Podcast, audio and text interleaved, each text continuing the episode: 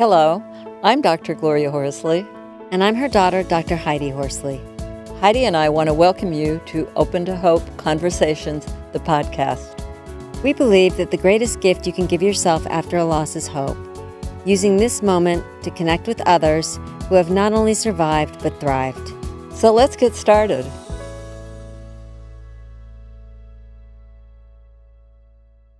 Welcome to the Open to Hope Show. I'm your host, Dr. Gloria Horsley, with my daughter and co host, Dr. Heidi Horsley. Well, Heidi, we're going to be talking about some important things and loss and mental illness with an expert in the field. And she not only talks the talk, but she has walked the walk herself. So you're going to receive some wonderful information today on dealing with mental illness and loss. Heidi, would you like to introduce our guest? Sure. Our guest today is Dr. Margaret Chisolm. She is a professor of psychiatry at Johns Hopkins University, and she is the author of the book From Survive to Thrive Living Your Best Life with Mental Illness. In her book, she talks about her own battle with depression and the loss of her brother and cousin to suicide. Welcome to the show, Meg. Thank you. Thank you for having me. It's great to meet all of you. It's wonderful to have you on the show. And, and Heidi and I are very involved with a lot of grief organizations, particularly the Compassionate Friends. And of course, Heidi's brother died when she was 20. I lost my cousin when I was in my 20s, but I lost my brother when I was um, you know, it was just 12 years ago. I was a clinical nurse specialist in psychiatry when my son was killed in an automobile accident, 17. And, you know, you talk the talk and walk the walk. And boy, when you have to do it, it's tough, isn't it? Oh, yeah, it was quite a shock. Our, our brothers come into our lives at relatively the same time around. And, you know, we, we take our journey we, in our life, we, we walk with them through life together and we expect them to be by our sides for monumental events. And we expect to grow old with them. And we expect to die at relatively the same time. So, I mean, I think to lose a brother is is such a significant loss. I don't think people, some people realize how profound it is. And it's like, who am I now that my brother's not here? And I know that you really you you acknowledge and validated the significance of the sibling loss, and I appreciate that because there's not enough out there, of, you know, not enough people talking about these losses, these kinds of losses. So thank you. Yeah, thank you. Well, thank you for sharing your story as well. Mm-hmm. Now, I was wondering um, how you coped with it. It was challenging.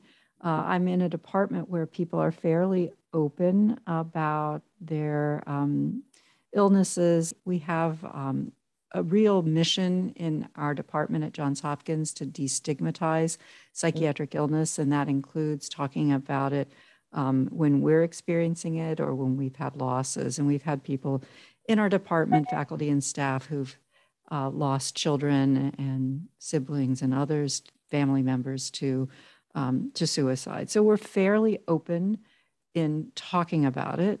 Uh, but nevertheless, I think being a mental health professional and losing someone to suicide, there's this extra um, burden, this extra level of guilt that, you know, here we have so much knowledge and expertise um, and still weren't able to, to help our own family member. So there is, there's that added layer of professional guilt as well. One of the big things they say is talk about it you know tell people about it. Uh, that seems to be a lot of the training for um, dealing with uh, long-term grief reactions is talk about it talk about it. But how is that for a professional like you yeah, so I certainly have talked about it with my colleagues, um, but this is a question. I train a lot of psychiatry residents. I'm the vice chair for education in our department, so I meet um, all of our psychiatry residents and work closely with a handful of them. And this question comes up all the time because many of them have experienced um, episodes of depression. And so it comes up a lot um, when they're treating patients in their training and they're wondering, how much do I disclose? And so we usually uh, advise against uh, disclosing these details with our patients. Um, a, because we really want patients and their problems to be at, at the center of, of our attention, and we don't want to um, intrude on, on that, but, but B, because we can use our experiences uh, to empathize with the patients and to share, have a shared understanding without disclosing the direct experience. Um, because oftentimes patients will compare themselves to us and either discount that, you know, they're somehow different, they're not going to get better from their depression, or why did this work for you and not me, or feel, you know, that there's some distancing that goes on with some of that, um, the, those comparisons. So I typically train uh, people not to disclose to patients, but to use the their experiences to build the rapport with patients. Mm-hmm. So, Meg, I'm just wondering, what do you think that individuals most need after a family member has died by suicide? Well, I think they need hope that life is go- going to go on for them and that they'll be able to make some meaning of this random, you know, tragic event uh, that they didn't bring on that no one wished for. So, um, so I think that's the my main goal as a as a clinician when I'm helping people cope with loss is to help them make meaning um, from that experience and that somehow not only helps them heal but may even be able to help other people who experience a similar loss. When you say make meaning, what do you mean? I think people will tell sto- stories to themselves to help process the loss. And some of those stories might not be the most helpful. Um, so people might feel, you know, if they're religious, they might feel like they've somehow done something to, in their relationship with God, to bring this on, or they might uh, tell themselves stories about things that they could have done to prevent this, or you know there there may be many stories that people tell themselves after a loss that aren't really that helpful and so thinking about uh, a more helpful story how mm-hmm. can they um, put this into a framework that actually um, can provide a sense of meaning for them so for instance um, no one wishes for a loss like this to happen. In my case, for instance, with my brother, um, I was able to process it by saying, okay, how can I use this experience to help other people? You know, I didn't wish this, you know, I, I, I, I wish it could have been prevented. Um, I couldn't prevent it. Um, but how can I use this uh, in a way that is going to help someone else? Um, so that's a, a, way of making meaning of this tragic event um, that and, and I think people can do that in very small ways as well as large ways, right? You, your organization is helping to make meaning of this tragic event that happened in your family. Um, but people in small ways, by just disclosing this, their experience to someone else, can be supporting someone else. And that's a way of making, of giving this event some meaning. So, so Meg, the, I get a question often from people that are grieving, and they wonder if they have clinical depression or if they are just grieving, and they have a hard time teasing it out. So, how could would they know whether or not it's a depression or a, or a grief response? Well, it's really hard cross sectionally, um, meaning if just taking a snapshot of how someone's looking when they're grieving, it's it's almost indistinguishable mm-hmm. from um, a major depressive episode. Um, but these this is why the I'm the we use this diagnostic and statistical manual in psychiatry, and this is why it's not always that helpful because cross sectionally people can have trouble sleeping, they can have trouble eating, they can ha- feel uh, sad, uh, weepy. Uh, they might um, have low energy, have lost interest in things. These are all symptoms of depression, but they're all also symptoms of grief and normal bereavement. And it's really, um, it's really looking at people over time and to see, you know, everybody's different and everybody's the time that it takes um, someone to work through their grief and and to process it and to start moving forward, um, um, you know, and picking up after their grief, you know, that varies from person to person. So I don't want to say, you know, if this has lasted a year, you're depressed or anything like that, even though many clinicians want to say that. I would just say that there are some features to depression that are a little different than grief. And some of those are if you're feeling extraordinarily guilty to the point where your thinking is distorted, and even those around you are saying, No, that isn't making sense.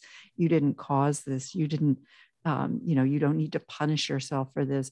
If there's, it's really more sort of some subtle qualities that um, happen in depression that really aren't seen in normal you know bereavement and, and grief reactions.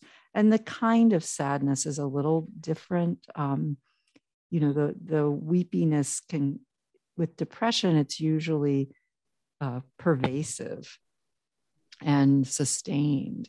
And with grief it can be more intermittent. There can be times where just out of the blue you feel weepy um, in um, depression. But with grief it's really more triggered by thoughts of your loved one. Uh, and it's more a welling up of tears in response to a, a memory or a thought. Mm-hmm. mm-hmm.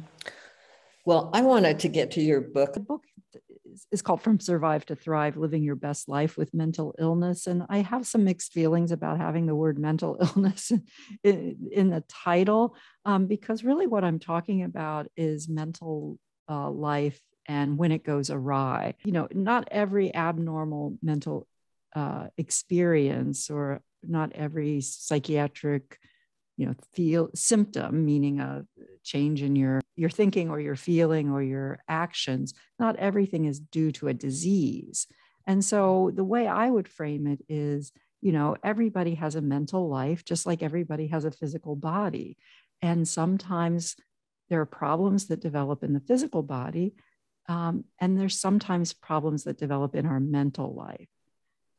Unlike physical problems, which are almost always related to a broken part or function of the body, sometimes um, our psychiatric problems are mental problems when our mental life goes awry. Sometimes that's because of a disease in the brain or the body, but oftentimes it's because of um, just uh, normal reaction to a difficult situation. Mm-hmm. Sometimes it's because of something we're doing, like restricting our food intake or using substances.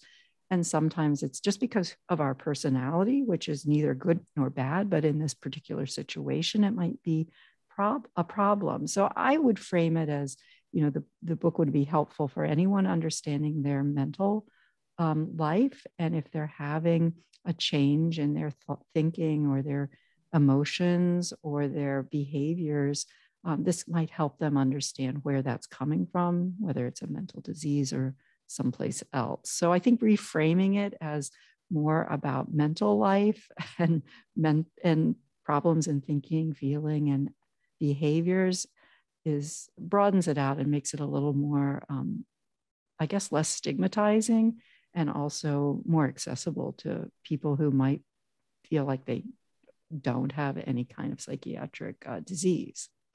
Well, it's a very thoughtful book. And if you are feeling some dis-ease in your mind or whatever, it's a wonderful book to read because you have some clarifications about what's going on, some ideas about what you can do, you know, uh, and uh, thinking about, we've talked about it today, depression, whether it's grief or depression. Uh, it's a very clear thinking book and I highly recommend that people get it. The book is on available on Amazon, but I also have a website for the book, which is margaretchisolmmd.com, and there are links to various sites that sell the book from there. So yeah. well, thank you so much for uh, what you're doing to clarify our mental state and not make it some kind of a catastrophe that can never be overcome, or you know, how do we cope with living with loss and this I don't know. It can be a struggle. Life can be a struggle. It can be, uh, but you know, my aim is to really demystify those struggles. These are all parts. This is part of the human condition, um, and to destigmatize these problems. This is part of you being human. Yeah. Well, thank you so much for you being human and for coming on the show today. Oh, thank you so for having me. Pleasure. Thanks. Thank you, Meg. And I love how strength based you are. I love how you're destigmatizing things we are living in a very stressful world. A lot of people are feeling a lot of depression. I think that, like you said, your book can really be for a lot of big, um, a lot of people out there could benefit yeah. from this because you're talking about not only surviving during extremely stressful times, but thriving. So thank you so much. Yeah, there's some opportunities for growth. Thanks again for being on. And thanks everybody for joining us on the show today. And Heidi and I always want to remind you that if you've lost hope, please lean on ours until you find your own. And God bless. I'm Dr. Heidi Horsley. You have been listening to Open to Hope, the podcast. You can follow Open to Hope on Facebook, Instagram, and Twitter.